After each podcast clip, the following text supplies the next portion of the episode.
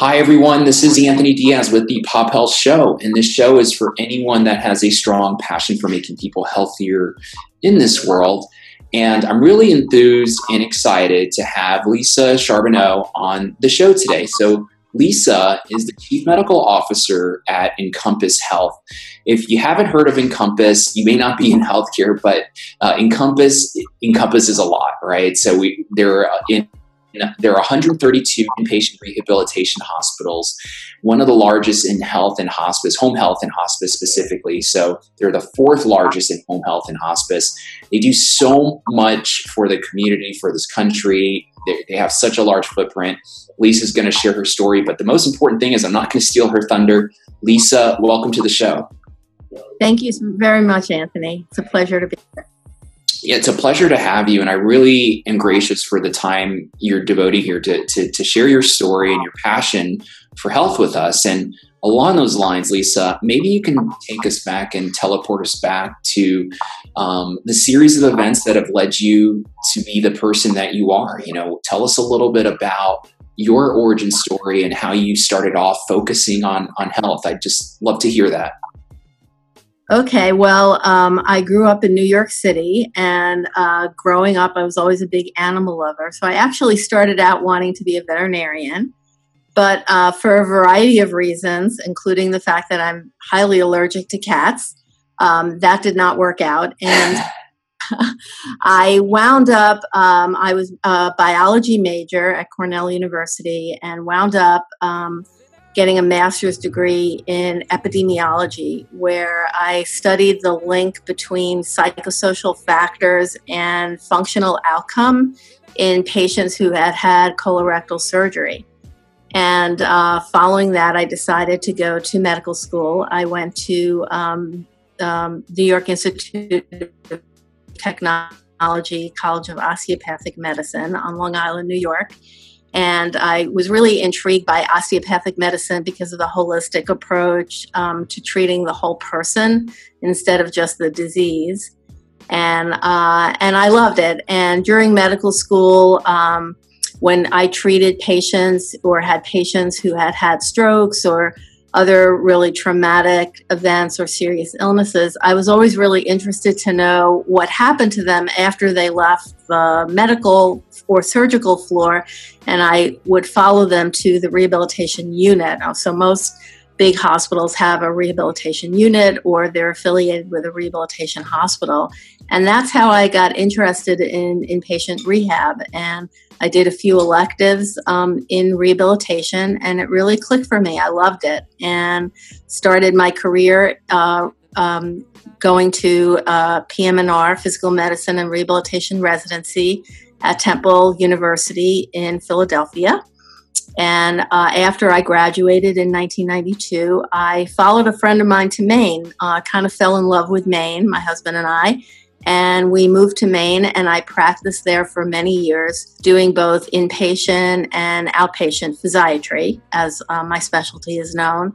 So, uh, taking care of patients who've had um, strokes, brain injuries, multiple trauma, um, you know, orthopedic surgery. And then I also worked in a spine center, an outpatient spine center, taking care of patients who had chronic back pain. So a few years ago, I was approached by the company that owned my hospital in Maine, which at the time was HealthSouth, now known as Encompass Health.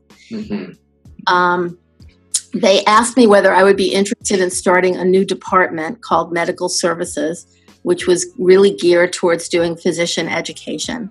And uh, so I took that opportunity. I did that for six months. And in the interim, our chief medical officer was retiring, and they asked me to assume that role. So I started as chief medical officer in July of 2015. Nice, nice. Well, Lisa, yeah, incredible, vast background, and really appreciate your your focuses over the years that have led you to where you're at today. And and you know such a tremendous role such an impactful you know opportunity. And i'm sure you changed so many lives directly and through the processes you put together and the programs that you roll out and your leadership. I guess you know what i'd love to hear about is your passions today. You know there's so much going on in healthcare. What are some things that have you very uh, um, fascinated in health Just love to hear about one or two things that really are captivating your attention the most uh, these days. Sure. sure. So, one thing um, that we're very excited about in my field of rehabilitation is um, the advancement in technology and in um, our ability to treat patients who've had strokes and also uh, other injuries like spinal cord injuries. So, so much is happening now with advancements in treatment and technology that we see um, patients surviving um, and doing better from a functional standpoint than in years past. So, that's really uh, exciting and gratifying. And um, our goal as physiatrists is to make sure that uh, patients who um, survive some initial catastrophic injury or illness uh, can get their lives back. And that's really what has always excited me about the field of rehabilitation is seeing patients come to rehab and work really hard and learn to walk and talk and perform activities of daily living so that they can regain their independence and return home. And that's really what it's all about I love it. I love it. And, and maybe you can tell me a little bit more uh, of an example of this in action. Um, you know, what are the, some of the differences that make the difference uh, in this rehab process? Sure. So, um, you know, there have been there's been a lot of increased awareness and attention in um, in treating patients who've had strokes. Mm-hmm. So now we have um, we have a way to intervene with um, what we call clot busters. Mm-hmm. Um, patients present to an emergency room um, in the first um, you know couple of hours after a stroke, and we're able to uh, revascularize their brain and prevent their brain from having um, you know from dying off essentially from lack of blood supply. Mm-hmm what causes the deficits following a stroke. So, um, you know, seeing those kinds of symptoms get reversed or minimized in a way that would really have been unimaginable uh, 10 or 20 years ago is really, really exciting. Mm, mm. No, I, lo- I love it, Lisa. I mean, it, it's it's phenomenal. I mean, everyone knows of, of someone that has had a stroke, and you know sometimes when you hear the word you, are trying there's so much unknown and it's hard to tell like what's cutting edge and what's what's the the latest treatments across what point in time. And obviously you know the first few hours that they, they say or even less than an hour is really important. So it's great to see that there's there's things happening in the area. Um, tell me a little bit more about from a from a chief medical officer perspective for such a large system um, what's the you know there's a lot of you know executives and, and medical leaders that listen to our show. What are some things that you've learned along the way that are really important to to lead such large groups from a medical standpoint just love to hear kind of like some of the things you've learned and you know if you're teaching the next up and coming chief medical officers or aspiring chief medical officers what are some things to be mindful of as they grow their careers and and, and navigate different you know the different provider systems that they seek to lead? Sure, I, I really think that the um, the key to success with so many things, um, not only in healthcare but in many different um, venues, is being a good communicator. And mm-hmm. That um, you know you can't you can't operate alone. You have to have a team, and you have to have good communication and be able to energize your team and create a an atmosphere where people feel comfortable uh, sharing ideas and trying different things out. And um, feel very, very fortunate at Encompass Health because I'm um, very supported uh, by our uh, senior executives, and they really appreciate the work that's done at the um, you know at the bedside. Um, mm-hmm. so uh, everything that we do from a corporate standpoint is really to support our clinicians at the bedside and um, new uh, new programs that we roll out and other uh, quality improvement uh, projects uh, will only succeed if you're good at communicating why they're important, um, how it's going to help uh, patients, and um, and what people need to do to support those endeavors. So I think that good communication and uh, having a good communication style and being a team player and collaborative, I think those are the things that have really helped um, helped me succeed.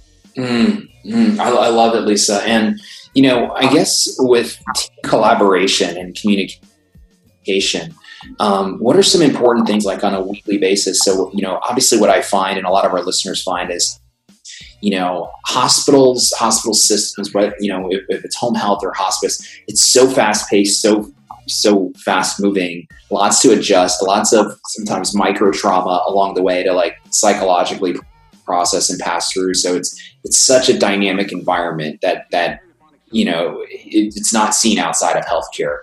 How do you? What are some mechanisms or some some techniques that you do to foster better team collaboration on a weekly basis to really ground people, focus the team, and how to communicate with them? Is it, you know, is it, um, you know, weekly stand up meetings or maybe taking everyone out to lunch? Or what are some things that you have really worked to really ground and slow down a team and focus them so so everyone's not you know frantic and you know obviously we're hearing a lot about like burnout and physician burnout and things like that what are some techniques that you've seen to, to help foster um, better team communication and collaboration Sure. So um, we, um, you know, we're, we're, spread all over the country. Um, mm-hmm. uh, so it's not um, logistically possible for us to um, meet in person on a weekly basis. So for my team, we do have um, a biweekly huddle and I have weekly meetings, um, you know, tel- uh, on the telephone with um, my team members, so I can keep track of what's going on with them. And then um, we have uh, monthly calls with all of our um, clinical leadership uh, mm-hmm. Right across the country. So the, the company is divided into seven regions, and we have clinical leaders in each of those regions and um, we get together on a monthly basis. In addition to that, we have a lot of communication uh, almost on a daily basis with our colleagues in operations and in the legal department and in our IT department. So um, there's a lot of communication and collaboration that goes on. Um, also, for our physicians that are um, working in our hospitals, we have um, monthly calls with all of our medical directors. So each one of our 32 inpatient rehab hospitals has um, a physician medical director. And we have a monthly webinar call where we review um, improvements in our EHR function and uh, their uh, clinical quality improvement uh, programs that are going on. Uh, we keep make sure that we're updating them. Um, we publish a quarterly newsletter. Uh, you know, it's really just a lot of communication um, and a lot of education, ongoing education for our clinicians. So mm. I think that's really the key to keeping people uh, engaged and also understanding of what um, the company goals are. So our our CEO holds um, quarterly town hall meetings, and um, you know that that's open to all of our hospitals to call in, and um, and so everyone is aware of what's going on in terms of new hospitals that are opening, um, and you know how the company is doing from an operations standpoint. Mm, I love it. I love it, Lisa. Yeah, no, thanks. So, thank you so much for you know obviously these are things you've seen you know across your experience and as you've grown in this industry and it, it's, it's great to hear um, you know some of these uh, these tactics that you do to, to, to help uh, foster you know team communication and collaboration um, you know what I'd love to hear you know kind of one of my you know last questions here is more about the way you see the future of health going you know you at encompass and, and you know, across your career your upbringing you've seen the progression of health. I can imagine you have a vision of where you like to see health go. Go. Uh, tell me about that future of health, according to Lisa. uh, well, what I'd like to see happen and what may not exactly match up, but um, you know, I think that uh, there is a lot of attention now, obviously, onto uh, into access for care um, for patients and. Um, you know, my heart and my hope is that all patients have access to good medical care, and uh, if anybody needs inpatient rehabilitation, that they're able to get it. Um, you know, the American Heart Association and American Stroke Association in 2016 came out with guidelines on the best places for uh, patients to get rehabilitation following a stroke. And this independent organization concluded after reviewing the literature that uh, patients who've had a stroke and need rehabilitation should go to an inpatient rehab hospital because we have the highest, um, um, most intense level of rehabilitation.